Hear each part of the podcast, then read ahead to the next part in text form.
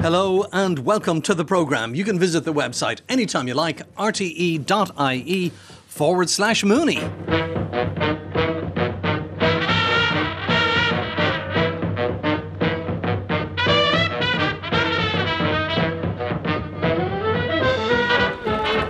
Very interesting programme ahead of us tonight. You know, we have spoken a lot on this show in recent years about the effects of climate change, which are becoming ever more apparent and ever more disruptive.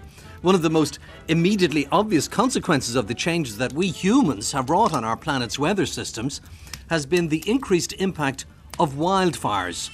As summers have become hotter and drier, the risk of fires taking hold in forests, bogs, and grasslands has increased. Tense, ominous reports about households fleeing out of control infernos as fire crews risk life and limb to battle them have become staples of news bulletins at this time of year. This summer alone, thousands of people were forced to flee enormous blazes in France, Spain, and Portugal as the abundance of dry tinder and high winds conspired to create ideal conditions for one of nature's most destructive phenomena. Europe is burning. In Spain, fires have spread across thousands of hectares of land in Galicia, Castile, Leon, Catalonia, Extremadura, and Andalusia. Many have had exceptionally close calls. The fires have already killed several civilians and emergency personnel since last week, most recently, a fireman who died late yesterday. Evacuees from the Catalonia wildfire know they got out just in time. Our house is completely burned, says this man. Meanwhile, farmers in the region have been trying to move their animals away from the advancing flames. This is the eighth day of the heatwave in Spain, which has recorded over 500 estimated heat related deaths. Greece, too, has been especially hard hit this year in a pattern that now seems to be becoming the norm for what was already one of Europe's hottest and fire prone countries. And the problem goes yet further. As I speak, wildfires are raging out of control across vast swathes of Siberia, devastating some of the largest continuous expanses of forest in the world and threatening endangered plants and animals, not to mention local communities. But wildfires are not just a problem for other parts of the world. Here in Ireland, they are increasingly becoming a very unwelcome fact of life, as abnormally dry woodland and peatland conditions combine with human carelessness and even deliberate malice. For the inescapable fact is, we humans are responsible for these fires in several ways.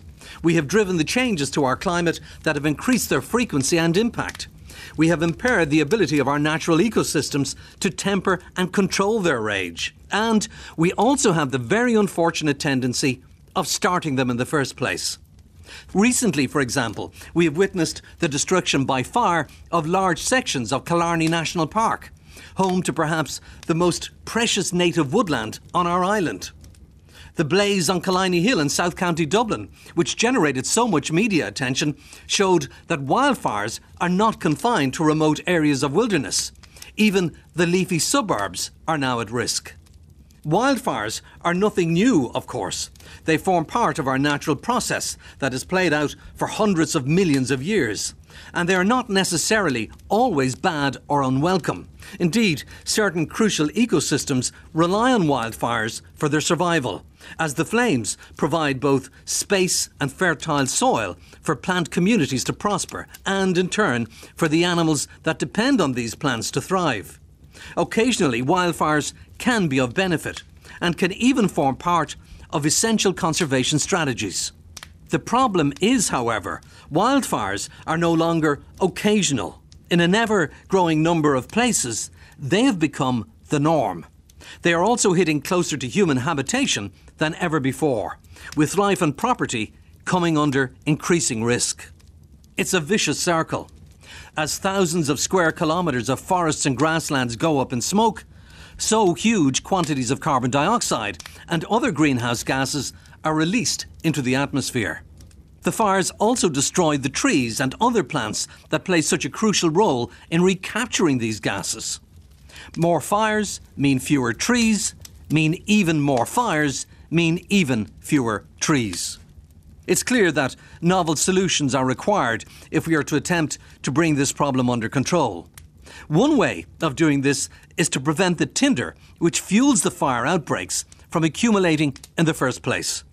In the absence of the once widespread grazing animals that used to roam our landscape and perform this service, a more hands on approach to nature is required. One such approach is being trialled with a herd of goats on Dublin's Howth Head. Terry Flanagan has more on this story. Terry.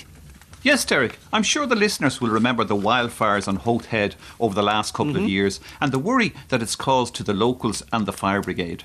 These are very serious fires and they've become a more common occurrence, so something needed to be done. One of the reasons for this is that the vegetation has changed over the last 70 years or so, whereas before that it was mostly heather. Without constant grazing, the landscape it's changed to mostly gorse and bracken, and these plants they're much more burnable. So Fingal County Council devised a plan and a three year project commenced last September. This involved reducing these plants and to introduce fire breaks, and most importantly, to maintain these fire breaks throughout the year. And to maintain these fire breaks, it was decided to introduce a herd of goats onto Howth Head. During the week, I headed off to Howth Head, where I met up with Hans Visser, the biodiversity officer with Fingal County Council, and the goat herder, Melissa Jurgen, to see if the strategy is working. Now, Terry, if you just have a look behind you there, that's uh, Shielmartin Hill. That, uh, that hill burned last year for about six weeks, and this is basically what we're trying to avoid now going into the future. Well, looking up there, it's totally black, and I can see no plants on it at all. For it must be acres and acres. Yeah, like it's uh, it, the fire did devastate everything that was on that hill, and it's going to be we estimated will take around ten years to recover for the heather and everything to come back again. So I suppose in one sense this was a bit of a wake up call. Well, it was. Well, I suppose we the, the real wake up call was actually for us in 2018 when the, another section here in Howth actually went up in flames, and it like come, came really close to several houses and also on our own council owned lands as well. And that's really when we thought we have to kind of take a much more proactive approach to dealing with wildfires on Howth. So you devised a strategy. Tell us about that. Well, we worked with international wildfire experts from the UK and Spain who came over who assessed the, the whole of Howth uh, in terms of like they, they kind of looked at uh, elevations and they looked at the vegetation that was there, the height of it, just to get an idea how much burnable material there is on the hill basically. And then they devised a strategy around creating sort of wildfire breaks at strategic locations to make sure that the fires will never really reach properties first of all, but also I suppose to cut up the landscape into smaller sections. So if a fire fire were to occur, that it only becomes a small one. And it, with those fire breaks, that those are the places where the likes of Dublin Fire Brigade basically can wait for the fire to reach it, and then they can kind of put the fire out in those areas. The fire breaks are usually around uh, 30 to 40 meters wide, and there are areas where you have really short, short grass or a short heather like there's there's fairly little to burn basically, and it just means that the fire brigade only needs a little bit of water, or it can done by, by hand to kind of when when the flames get into it that they're small enough for the fire brigade to kind of put them out, even like with with small equipment or with with, uh, or with beaters, for example. Now, I'm familiar with Howth Head. As a kid, I used to come out here back in the 70s and 80s. We used to go down to Red Rock to swim down in Red Rock. And the vegetation I always remember here is just basically two plants gorse and bracken. Yeah, like in the past, actually, if you look at pictures from the 1950s, actually, like all of this was heather. But around the 1950s, a lot of livestock disappeared from Howth, and that was goats and horses and cows. And I suppose since that nature did its own thing since, and like so, gorse and bracken were the, were indeed the things that took over completely. And I suppose the consequence of that is that we have a lot more burnable material on Howth throughout, I suppose, on all the areas here, and also that the, the gorse itself is quite flammable. It, it contains oils that, that make it quite flammable, so it, it just increases the wildfire risk. So that's why are, like our primary focus on dealing with wildfires here are actually targeting areas with the gorse and the bracken as well. So your first job was really to remove as much of this gorse as possible, and then what you needed to do was to introduce these fire breaks.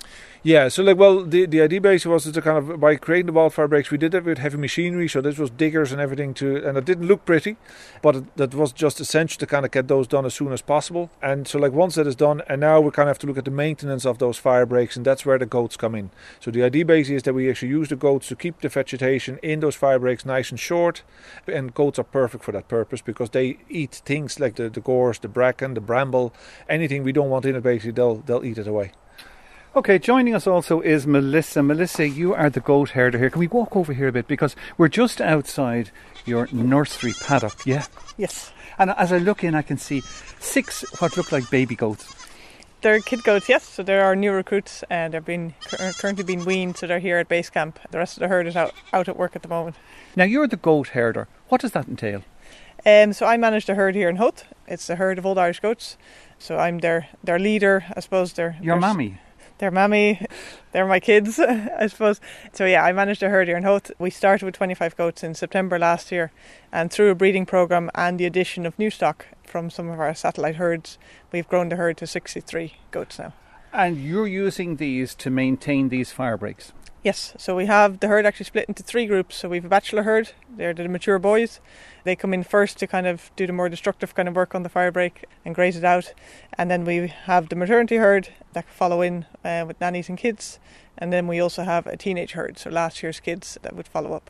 Now, how do they maintain the fire breaks? Because I would be worried that they would wander. We're utilising a virtual fencing system so that all the adult goats are wearing a collar it's a GPS tracking collar, I suppose, in a way, and it also contains a battery.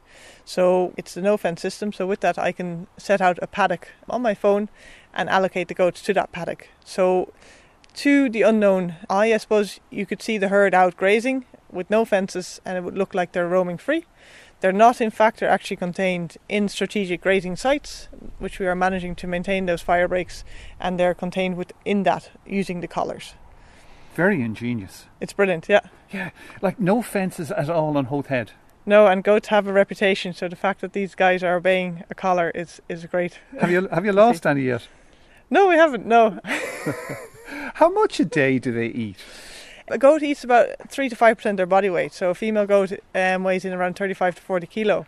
So that's about two kilo of pure forage they would eat in a day. The males are a bit bigger, up to about 60 kilos, so they could eat up to three kilo of forage on a daily basis. And With these the, guys are happy to work seven days a week. It must be making a noticeable difference. The goats are making a, a great impact on, on the landscape. Their appetite is ferocious, and the main thing is that the diet and the forage that is here, it's what they like. These guys, being the old Irish goat, it's a primitive breed, their grazing palate is for woody herbaceous plants. So they love going into the scrubby plants, the gorse, the bracken, the briars, the thistles, all that. They love those plants. Yeah, you wouldn't see them happy in a green field. How do the locals react to the goats here on Howth Head? I think they're pleasantly surprised. Um, they're quite majestic and quite a nice sight to see on the hill, and people are very intrigued and excited to see them and try to spot them. They do blend in, I suppose, so it can be hard to see them. But in general, the the reaction is very positive. They're very happy to see the goats, and with that, time will tell to see how how successful they can be. Okay, let me go back to Hans. Hans, are you happy with the progress for the last year? Oh, very much so. Like we've experimented now, sort of with different uh, grazing densities. I suppose, like even experimenting, with like you know, to see what the males and the females and the kids can do. Uh, so I think now the first year we have kind of get the project set up. We kind of know exactly what it is that they can do now. And I suppose the next phase now for the next year, we're kind of establishing all the sort of the satellite herds in each of the locations around Howth to kind of sort of to make sure that all the wildfire breaks are basically grazed, and also kind of allow us to see actually whether predictions are actually correct. So where we can say, okay, well if you have an acre of a wildfire break with gorse that's half a meter high, the, that you need say 10 goats for two weeks, and, and the, the, because it will kind of allows kind of to start predicting how much grazing you need to in a particular area. Mm-hmm. So that's really for the second year that we want to test that uh, that element of the project a lot more. So, what's the hope then for the future, 5, 10, 20 years' time? Well, I suppose it's a three year pilot study to kind of find out, I suppose, to prove the concept. And I think even now in the first year, I think it's already looking at how we can actually prove that concept. Uh, I think we'll be increasing the numbers of goats to kind of, so we have enough goats here to kind of graze all the wildfire breaks and Howth. We don't know the exact number which that is yet, because I suppose as we kind of go from area to area, we kind of learn, okay, well, they need a bit more here or a bit less on the other. So I think like the idea is to build up the numbers of goats and then uh, like I, I do expect that it will probably be here in the long haul anyway, uh, in, in terms of just kind of as a sort of a maintenance crew for these wildfire breaks, because I suppose we will have to maintain those into the future anyway. Well, as Hans has pointed out there in Terry's report, ongoing maintenance and vigilance seems to be the key. But as the risk posed by wildfires here in Ireland becomes ever more pronounced, the scale of the problem can seem daunting. I'm joined now by Éanna Ní Lamhna, Richard Collins, and Niall Hatcham. We're going to speak with Kieran Nugent. Kieran is a regional forestry inspector with the Department of Agriculture, Food and the Marine, and he's going to explain now more about the damage being done by Irish wildfires and the measures being undertaken both to control and to prevent them. Kieran, thank you for joining us on the programme today. You're very welcome. This may seem a little bit odd to begin with, but can you explain exactly what a wildfire is? How do you define one? So, a wildfire is any fire in a rural area that is over one hectare, that's two and a half acres in size, that requires a response, that needs somebody to come in and do something about it, usually the, fire, the fire service. And, and that's, the, that's the international definition for, for, for wildfire. And basically, they're unplanned fires, they're uncontrolled fires.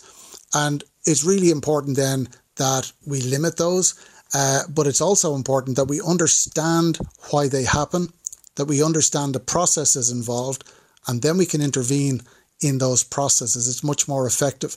So, fighting fires and the way things are at the moment, that fire suppression, you see this all over Europe. Some of the best prepared, best equipped services in Europe are having severe difficulties fighting the types of fires now. We're now in the climate change projections. The things that people said would happen are now happening, and uh, we have to adjust and adapt our systems uh, to do that. Now, the fires themselves are bigger than the response capabilities. We're seeing this in lots and lots of countries. So we have to take steps at landscape level. We have to take steps to manage the problem in different ways than just simply fighting the fires. It doesn't work in these situations. No, and fighting the fires, you know, we sit back in our homes and we think, well, if we have a fire, we can call the fire brigade and hopefully they'll get before too much damage is done and they can plug into a fire hydrant and spray the water on the fire and dampen it down. That's not the case when it comes to a wildfire because usually they take place in remote areas. They, they usually do, but we saw a really good example of one in an urban area in South Dublin, mm-hmm. in a place where people maybe don't see the risk for in Killiney. We saw really good work done by, by Dublin Fire Brigade, but we also saw really, really dangerous conditions and local communities directly threatened, and obviously then re- requiring the fire service to come in and intervene, which they did very, very well. But that shouldn't need to happen. People have to be aware of the risks around their homes and remove and treat the vegetation and plan their gardens, plan their landscapes to take account of fire in some of these high fire risk areas. So it's not just in Donegal, it's not just in Kerry and Mayo. We can see this on the fringes of our, of our, of our larger cities as well. And it's really important that we take steps and make sure that the landscapes are managed properly. And at a bigger scale, out in larger landscapes in agriculture, in our mountains, in our national parks. We have to do that at a much, much bigger level. And that's I suppose that's where that's where we come in and that's where the farming sector is really, really important. The forestry sector, the work that we do on our side has impacts on, on our fire risk. And I suppose it's really important now that we start to orient our farming practice, we start to orient our forestry practice towards uh, reducing fire, fire risks at, at landscape level. And that's largely what we've been doing now over the last few years. It's the location of the fires and the conditions that they burn in that really defines what the impacts and what the outcomes are. Early fires in March and early April are generally not as severe. The ground is wet, the litter layers are wet, and it's really only the surface vegetation that's burning off. But the later fires in late April. And these summer fires that we're seeing now, these can cause permanent damage where the soil is dry or the peat is dry. And if the fire gets into the peat, it can set fire to the peat underneath and cause really difficult incidents to, to deal with. It's very difficult to put out subsurface peat fires. Kildare Fire Service have to deal with this quite a lot. It's really, really difficult. We see this in Laois. And just recently, Laois Fire Service have now invested in new equipment, new types of trucks that they can get out onto the bogs more quickly with more water and deal with these fires in a much more effective way. Once the peat goes on fire, you're in for a few days then with, with firefighters to try and put and dig out those fires. It's very labour intensive. We say wildfires, but are they natural? In other words, is somebody actually lighting a little campfire and it spreads, or is something else happening which has nothing to do with human intervention whatsoever? Fires light for a variety of reasons. They're, they start for a variety of reasons, but there is usually in Ireland, it's usually human involvement. And the, the joke is internationally that there's, you know, there's three main causes of fire. It's men, women, and children. Humans cause fires accidentally. Some people do it deliberately. There's malicious fire, fire, fire starts. The key thing is is the location where, where they start and the conditions that people are using fire in if people are lighting campfires in really high risk conditions, and we've seen good examples of this in the last few years, some of our most difficult fires since the lockdown, since 2019, 2020, 2021, have started by just members of the public out doing silly things, lighting campfires in the wrong places, in the wrong circumstances, and in the wrong weather conditions, not heeding the weather warnings, not heeding the requests from rangers and foresters not to light fires. And we've had some really big and really complex fires starting just from simple campfires. The recreational users are starting to become much more apparent in some of our fires than they have been in the past. And that's a real worry because there's a lot of recreational users out there now in the countryside. This isn't just about farmers burning, and a lot of the reports focus on farming. That's less prevalent now. We also see people who are involved in turf cutting. There are clear linkages between turf cutting practice and the burning off of some of these bogs, and that causes some of our biggest fires. That has been really difficult in the last few years as well. We've people dumping rubbish illegally in forest sites and on bog sites, and they're burning that rubbish, or other people are coming along afterwards to burn the rubbish, and that is starting fires in some uh, really uh, uh, sensitive places and we have nesting issues. We have all of those things happening as a result uh, of these types of, of ignitions. So there's a lot of range of different people out there who light fires. Some of it is deliberate and some of it is purely accidental. But everybody has to be aware now of the risks in our landscape, particularly in spring when the vegetation is dead. It's really, really uh, important that people behave appropriately and don't light fires unnecessarily and don't light fires in, in, in places where they're going to lead to larger wildfires. Kieran, how are you doing? It's good to talk to you about this today. Now, the elephant in the room is we have legislation, we have penalties, and yet none of these are put in place. It's a, an offence to light a fire that spreads into the wild, and if the person who set that fire can be found, then it's either the guards or the National Parks and Wildlife Service who should do the prosecution. There are fines up to four or five thousand, two years in jail. They are never employed. And the dogs on the streets know that the landowners are setting gorse fires between the 1st of March and the 1st of September when it's completely illegal to do so. It doesn't take much effort to know who was lighting their gorse in the first instance, even if it doesn't cause a fire, a wildfire. It's an offence to do so. Nobody is being penalised for this at all. Why have we got legislation? We're a great country for legislation. We never implement it. Why is this not happening? Legislation is one part, and law enforcement is one part of a system that's needed. The problem with, with fire and law is that fire doesn't really pay any heed to laws. If people go and light fires, you're then into into physics and chemistry and the spread of, of those things. You're coming in then with penalties after the fact, after the damage has happened, and it's really it, it it's not a good place to to focus on. What we've seen in the last few years, the agriculture community, and particularly in the uplands, where fires are, are happening illegally, the department comes in and we're monitoring fires. We have people who are looking uh, on a week to week basis at, at fire activity and following up on illegal fires or fires that might be illegal with inspections and satellite imaging of the of the land. And the farmers involved can face penalties without court, without laws. They face penalties under the uh, agriculture regulations that they're that they're signed up to under the basic payments. Now, in the last few years, we are seeing much less burning activity by farmers, as presumably as a result of this.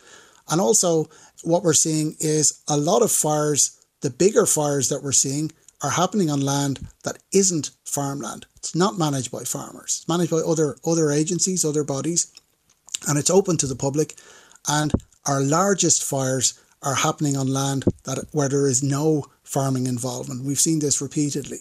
So it's it's the, the legislation is is part of the mixture, but we need a much much bigger cooperative effort on this. There are lots more things that we have to do apart from enforcing. We should be enforcing the laws that are there. Uh, and in fairness to National Park Service, they have had prosecutions, quite a few prosecutions under the Wildlife Act for illegal burning in the last few years. And there have been prosecutions under the Criminal Damage Act, much, much more serious set of legislation with much, much more serious penalties. There have been prosecutions under the under the Criminal Damage Act for people who have set fires illegally. So it's part of the mix, but it's not a silver bullet for solving this, not by any means. We can't control the weather, and we're in a climate change scenario now. The, the projections that people said would happen are now with us. They're now we're now there, and we can't control people's behaviour. We can influence law-abiding people. There are good people out there. Most people out there ob- obey the law, but there are still people who will light fires anyway. There are still people who will do this maliciously or illegally in, in any event. And there are still accidental fires that happen that give rise to, to larger events. So we, we can't control every ignition and we can't influence every person. Well, it must be the greatest secret ever that these penalties have been put on people. You would imagine that the, what do they call them, the third estate, the newspapers would be reporting on these. I mean, I have been watching out all the time. I've been looking it up to see how much fines were paid, derisory two or three hundred euro fines. I haven't seen an example of anyone being made, and there are farmers lighting gorse fires that go out of control, and there are no obvious. Maybe they're secretly losing their basic farm payments, but I looked that up too and it said while this is possible, it hasn't actually happened. So, I mean, I don't know why, if these prosecutions are happening, why we're not hearing about them. I mean, if people were knowing that there were definitely going to be, definitely going to be prosecutions if they lit a gorse fire, whether or not it led to a wildfire, they would think twice about doing it. I think you're letting them off too easily altogether, indeed. I don't. I don't agree. I've seen it. I've seen it myself, and in the last few years, penalties have been applied directly by the department.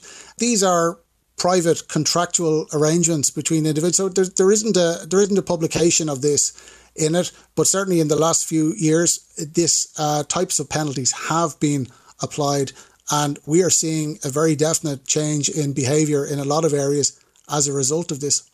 Are some species of trees more flammable than others, or if the forest is well planted with, with rides and glades and breaks for fire and that, does it not matter which kind of tree is actually planted? Yeah, it's a really good question. So some some tree species like pine, eucalyptus, you see those burning in, in southern Europe and in Australia. They're highly flammable uh, because of the, the makeup the trees that we use uh, here, Sitka spruce is a good example, is a low fire risk species. It actually uh, it actually doesn't want to burn. I've, I've been in the northwest Pacific. I've seen Sitka spruce, where Sitka spruce is actually native woodland. I've been in those valleys, and its reproductive mechanism is to blow over, is to fall over at, at, at 300 years of age. Their home environment is very like Ireland, very wet, moist, and temperate types of, of, of climate. And those coastal ranges that the tree grows in they're not fire prone. They're not as fire prone as other parts of the, the west of, of, of the US. Other species then, like Douglas fir, are more flammable, and pines. Uh, they're less common in our forests. Our native forests type are generally less flammable, but what we see in young young young forests are the most vulnerable. We don't lose much forest at the moment. We lose about 200 hectares of forest a year, less in some years. And in, in certain years, then we have bigger, more difficult fires where the area can, can be bigger. Cloosh in Galway in 2017 was a, a good example. But generally, our trees burn as a secondary fuel. It means that the grass or the gorse or the bracken in and around those species has actually gone on fire. Then subsequently, uh, the, the fire is able to climb a ladder into the tree crop up from grass and so on. Kieran, I remember being in Yellowstone Park back in the 1980s, and there was a fire. Uh, you couldn't see any flames, but lots and lots of smoke up on the mountain, and it seemed very ominous. So I asked the rangers about it, and they said, well, um, it had been burning for, they said, three months.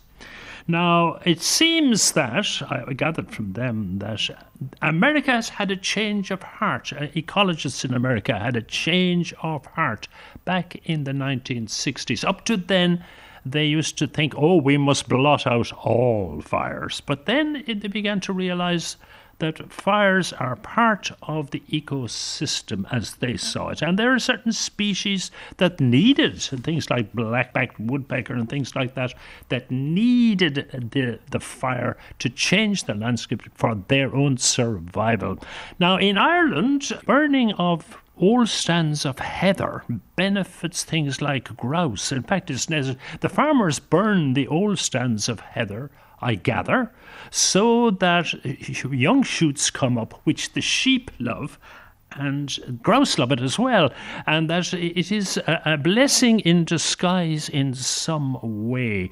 It seems that we should accept it. We are now becoming a more semi tropical country where fires are going to be part of our lives because we're getting warmer and warmer and we have to take this on board and we have to live with it to some extent. Should we regulate better the burning of heather for young shoots by farmers? You're playing music to my ears there, Richard. And when you look at fire, fire is an ecological process. There's ecological outcomes from every single fire and the outcomes are either positive or negative. So we have good fires and bad fires. And the example that you've given there, it was the policy in the United States to suppress all fires before 10 a.m. the following day. In 1910, they had a huge fire that stretched from, from almost from Chicago across the, the north uh, of, of the US. The, the year of the fires, a very, very famous fire incident. And people started rethinking their approach to fire. And the fire ecologists fire ecology started to develop as a science in its own right, as a discipline. And, and I, I'm part of a, of, of a wider uh, fire community, fire management community. And what we know within that community is that if you suppress all fires, if you ban fire completely with legislation and you penalise people for burning and you exclude fire from your landscapes completely, at some point in the future, you are going to have a much, much bigger problem. You're going to have much bigger fires, more destructive fires. And that has been the lesson in every country where they've attempted to exclude uh, fire completely. So we have to accept fire. We have to learn to live alongside it. And most importantly, we have to learn to harness it. It's a useful tool. It's the oldest land management tool that people have had. And if we harness it, we have a lot of biodiversity challenges there at the moment, and nesting birds are, are one of those. Hen harriers, curlews, grouse, all of these threatened species, they all rely on the habitat that they're in. They're absolutely reliant on grazing, on the foraging capabilities of where they live. And if fire is managed properly, that can be a tool to help us do that. If we don't manage fire and we maintain this current situation where fires are sweeping across homogenous fires, removing all the vegetation, bringing everything back to an even point. That's what that's what they do. Uh, you go out onto some of these bogs after after large fires, and you're looking at a sheet of carbon, and it takes years for the vegetation to grow back. And when it grows back, it's homogeneous and it's even. The Molinia comes back. We have cycles of Molinia gets burned, regrows, the Molinia then dominates the sites, and those sites are now permanently at, at risk from fire. There's no natural improvement there, so we have to intervene. If we use fire wisely, and if we allow people to use fire responsibly, we license it or we, we regulate it properly, and most importantly, we prepare people to use it properly, we can actually get a completely different situation to the one we have now. Small fires cooler fires burning in early spring won't penetrate the soil. They're not going to disturb nesting uh, habit, ha- habits. They're not going to impact on vegetation uh, development. And if we keep doing that over time, we develop a better mosaic in our habitats that we can support more of the types of birds, more of the types of wildlife that we're trying to we're trying to encourage and protect. And also, when you do have a fire in those types of landscapes, that mosaic is essentially a vaccination against wildfire in those landscapes. And any fire you have is going to be limited by the breakup of the fuel load on, on it, particularly in heather.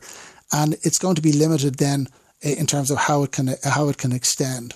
The other thing that we need to do is get more grazing in some of these places and the animals and do lots of different things. It's not just about fire, it's about grazing, it's about some mechanized treatment, and it's about all of these things happening together in a planned way in a landscape for the best effect. But the idea that we can just exclude fire from landscapes, that's going to lead to much, much bigger problems. We are now in a different climate reality and we're starting to see that reality play out. We have to start doing different things you spoke earlier about the causes of these fires and how human origin for, for most of the, most of them seems to seems to be par for the course.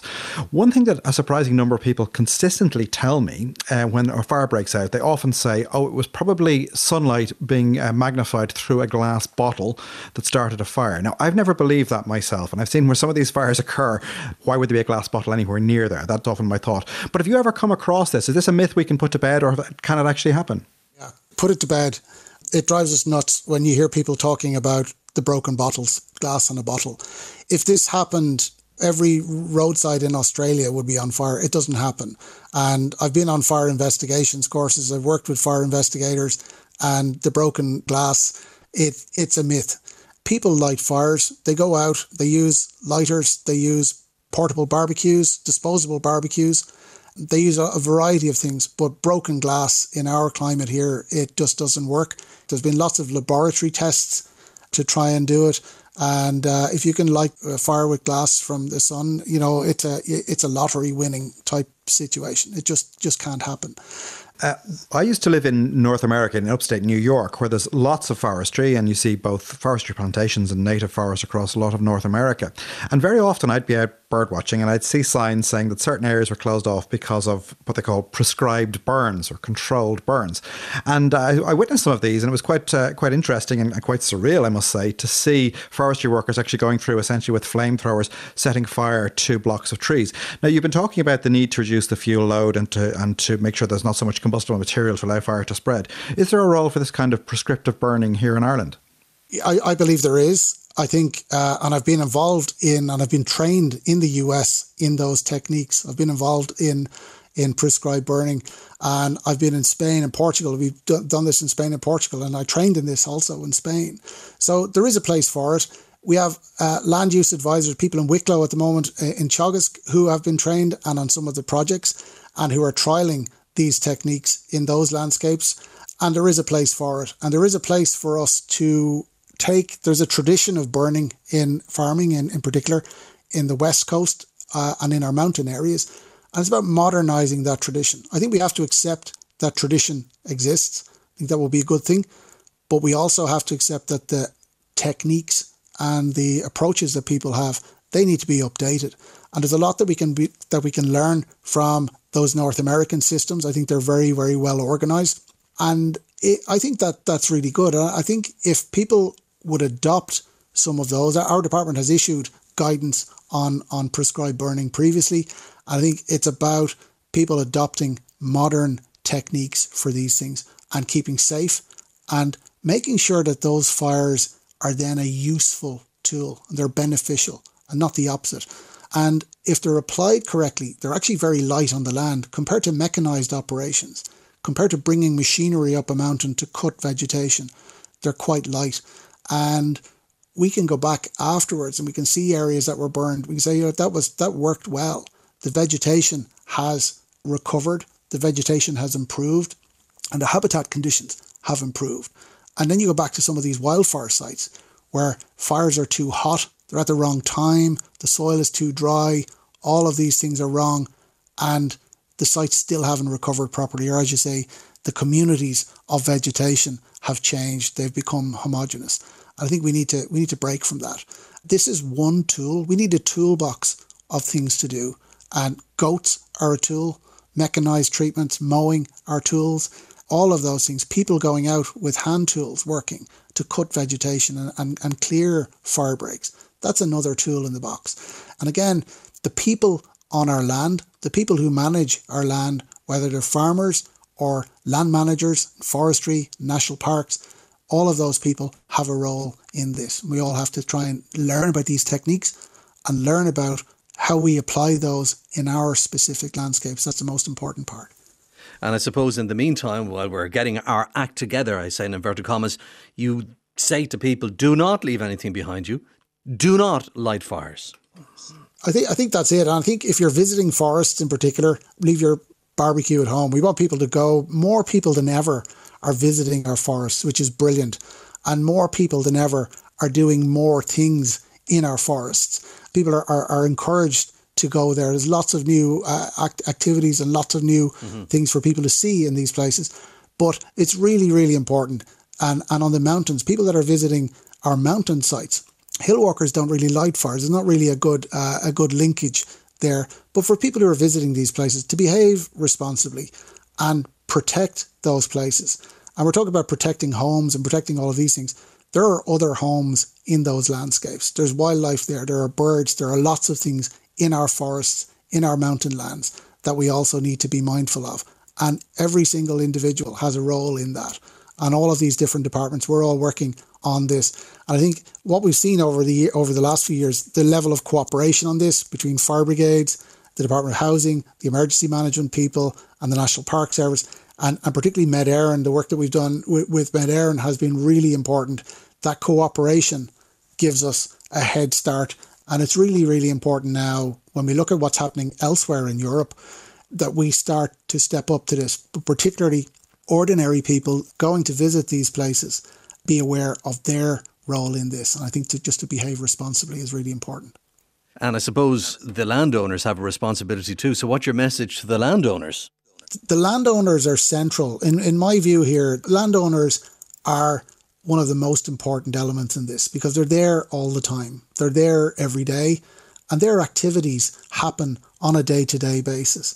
And when, when you go to Spain and Portugal and you look at the catastrophic places, big, big fires in Catalonia, huge fires in central Portugal, northern Spain, and you ask the fire managers in these places, what would you like to see here? And they say the same thing. Say, give us back our farmers, put people back on the land. When we remove people from the land, and lots of parts of southern Europe, one of the problems they're having with fire is that there's nobody left the land has been abandoned. We see this in, now in parts of Central Europe. The land has been abandoned and vegetation is growing up and that is now on fire and that's now causing bigger problems. And for us is to maintain that activity in the places where it's needed and to keep viable, vibrant communities in those landscapes working the land and managing this. And I think that's the key thing. Farmers are central to that and we have to work with those groups. Uh, and that's been happening. The EIP projects, there are now eight projects supported by the department, helping those communities, helping farmers in those landscapes to deal with some of these issues. And now the Hen Harrier project, that's a very well known, very large project, that's now being scaled up to what's known as a cooperation project. And that's going to be working across many more mountain areas. Uh, it was focused in a few areas with hen harriers. That's going to be focused across many more landscapes now and helping farmers adjust to some of these realities. So it's going to be very exciting to see where that project takes these issues and again providing that guidance and direct support then to people living in those landscapes. It's almost a unique example in Europe of how we'll do this, and I think it's going to be very exciting to see how other countries will respond uh, to what we're doing here. Our, Ireland is not a big fire country. We don't have the same risk as some of the su- southern European countries, but I think some of the solutions that are being developed here will, will, will, will have uh, relevance in, in some of those places. Kieran, thank you very much indeed. Thank you. Thanks for your time, Derek. Now, so powerful a force are wildfires, it's fair to say that life on Earth has, in many respects, been shaped by them. There have been five major mass extinction events in the history of our planet. The so called End Permian event, which occurred around 250 million years ago, was the worst one to date. During it, at least 80% of marine species and 60% of land species were condemned to extinction, and it took several million years for ecosystems to recover. Researchers at University College Cork and the Swedish Museum of Natural History, investigating these destructive prehistoric episodes, have discovered a sharp spike in wildlife activity from this most devastating of mass extinctions. They have found clear evidence of rapid greenhouse gas emissions from volcanoes, which led to extreme warming through climate change and therefore to the widespread drying of vegetation. This in turn fueled enormous wildfires across vast regions, making the planet even more hostile to life. History repeats itself, as they say. Now, some 250 million years later, might the increase in wildfires we are seeing now indicate that we're on a similar path to mass extinction. Dr. Chris Mays is a lecturer in paleontology at University College Cork and lead author of the study. He joins us now from the studio on the UCC campus. Hello, Chris. Thank you for taking the time out of your day. Can you begin by explaining what the end Permian event was? So the end Permian event was essentially the, the largest mass extinction that's ever happened. Uh, some have come close, but not quite topped this one. The reason why this was so extreme, and, and particularly why it's so interesting, is because the world got very hot very fast, um, driven almost entirely by carbon dioxide. Now, that's starting to sound familiar. It's because we're starting to look at this worst of all mass extinctions as a potential analog for what we're seeing in terms of uh, warming today.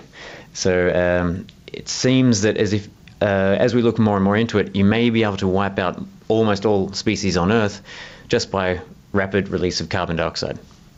Chris, when you say an event, uh, uh, are these extinctions more like processes? It goes on for quite a while, gradual thing, like what it seems is happening now for the last few centuries, everything is changing, the environment is changing. The Permian die off. Is that in any way a guide to what's happening now or what will happen to us soon if we can't correct it? Yeah, that's right. So uh, it's a good it's a good point, Richard. So the main reason why we call it an event is because when you look in the rock record, we look back in time, and these sort of sh- fairly long, drawn out sequences of, of, of uh, conditions sort of get compressed into the rock record into fairly short um, rock intervals. So basically, what might have happened over hundreds or thousands of years is represented by a fairly narrow band in the rock. And so, to a geologist, an event can actually last for thousands of years. Um, but what we're seeing is that, uh, regardless of the time frame, the this rapidity of the warming is seems to be what's key. Uh, now, when I'm saying rapid, I'm talking thousands of years. In the modern warming, uh, what we're seeing is a similar sort of uh, increase in temperature, but on a shorter time frame. We're talking hundreds rather than thousands of years. It's, it's, and because if the warming really is the the key to causing mass extinctions, that's why we want to know what uh, would happen in the past, because these are events are occurring on, on longer time frames. If you warm things up even faster, plants and animals can only suffer more. So we're uh, actually going to be keeping an eye on the time frame as we develop, and as our techniques get better, we're finding that the events of the early early warming periods uh, in Earth's history are becoming more and more relevant, not less. I think we don't really know what caused the Great Permian die off, but it seems to have been volcanic eruptions elsewhere in the world. It's usually some kind of catastrophe like that that triggers the process. Is there a sequence we can discern in these things? Uh, first of all, you have the initial shock, then you have an effects on species, deforestation, and so on, carbon releases. Can you go through the sequence of decline when an event like this takes place? You really nailed the, the main culprit, which is uh, volcanic eruptions of the uh, um, uh, in, in Siberia, where there was a large amount of carbon locked up in the rocks underneath uh, the surface of the Earth. When these hot rocks came up through those hot uh, those um, carbon-rich rocks, the oil and gas and coal-bearing rocks, they basically vaporized it and sent those carbon um, uh, atoms into the atmosphere in forms of carbon dioxide and other um, greenhouse gases. And so, in a sense, what we're seeing in the fossil record was a, uh, an emission uh, release of carbon dioxide and, and other greenhouse gases fairly rapidly from the warming of uh, the burning of these hydrocarbons, these base, uh, these coal, oil, and gas. That's why we're starting to draw parallels because what we're seeing in in the fossil record was a fairly inefficient way to release greenhouse gases, whereas today humans are effectively going out and, and very precisely dragging out the carbon dioxide out of the ground and releasing it into the air. So um, that's why we have to be a little bit more wary about the uh, drawing differences between the, the past and the present, when the end result may just be if we increase CO2, regardless of the source, it may have the, the, the same end product. So, Chris, in a sense, we humans are the volcano in this scenario. That's right, a very efficient and very precise volcano. So you mentioned there about the geological record, the fossil record. What does that actually reveal, though, in terms of carbon release? How can we tell that this happened? What we can see in the rock record, the isotopes of certain chemicals in the in the fossils that show that the amount of carbon and the types of carbon, more importantly, were released at an extremely high uh, rate and then locked up in the plants and animals at the time. So when you form your bones, when you're you know uh, eating your food, and as plants uh, drag carbon out of the atmosphere, what they're doing is taking the carbon signature of the atmosphere and locking it up into their their cells. When those cells are buried, those carbon uh, signals are actually preserved in the rocks, and from that we can actually get a flavour for the sorts of carbon sources uh, at that time. So what we see is pretty much a huge release of uh, carbon dioxide at the time of the extinction. And I understand that one of those sources would appear to be wildfires. Do they play a major role in the extinction event? So wildfires are an interesting one because they're not only a result of the warming, but they could also be a cause of the warming because they're a, a very efficient way to release carbon dioxide when you're burning them. So if you take uh, the large uh, areas in, in the world today which are drawing carbon down out of the atmosphere, what they call carbon sinks. These are places where coal and, and peats are forming today. If you were to burn those areas, which we're seeing in some places like in uh, in the wetlands of, of Central South America, in Siberia today, also in regions of tundras and, and wetlands, in essence, what you see, um, the carbon is no longer being captured at the same rate. And in fact, what's happening is these areas are burning and they're becoming carbon sources rather than carbon sinks. And this is a really key way in which fire can play a huge uh, problem, trying to maintain these uh, fairly stable carbon dioxide levels in the atmosphere. So is the danger, therefore, that this becomes a self-perpetuating cycle? That as as forests and grasslands and peatlands burn, they're releasing carbon dioxide, but we're all, they're also that their ability then to absorb carbon from the atmosphere is also taken away as well. So it just gets worse. Exactly. So there's there's really three three main prongs that the wildfires are playing in, in this sort of formula of disaster. One is burning these areas which are renowned for their carbon capture uh, ability. During the burning phase, you're actually converting the carbon into carbon dioxide. So you're, you're not only stopping the capture of carbon, you're actually releasing it into the atmosphere directly. And lastly, they're they're hot. So the animals and plants suffer during these extreme wildfire events, as we've seen in areas like California, uh, in Southeast Australia. That's actually where I'm from. You might have noticed from my accent. And there's billions of, of large animals that were burned in the 2019 2020 wildfires. And these burning events may be unsustainable for a lot of populations of animals and plants. So your message is maintain carbon sinks at all costs. That would be the the main consensus. I think of most scientists. I don't think there'd be many uh, scientists out there would disagree that burning our carbon sinks, the, these wetlands, these uh, peat forming areas, the tundras of Siberia, really try to maintain these as much as we can. Uh, would be the the main message I would like to uh, promote. In, in some regards, it's actually an optimistic message because yes. they're actually quite small areas. We don't have to worry about trying to preserve every single uh, patch of land. If we can really target these areas as, as carbon sinks, uh, our main allies in, in the fight against uh, the worst effects of climate change, then we can do a lot of the uh, heavy lifting of our mitigation efforts. Chris, thank you very much indeed. That's pretty much all we have time for tonight. Thanks to Éanna, to Richard, to Niall, Terry Flanagan, our broadcast coordinator, Jarlath Holland, and our researcher, John Bell O'Reilly. We'll do it all again next week. In the meantime, visit the website rte.ie forward slash Mooney. Until then, goodbye, goodbye, goodbye. And Mooney Goes Wild was presented and produced by Derek Mooney.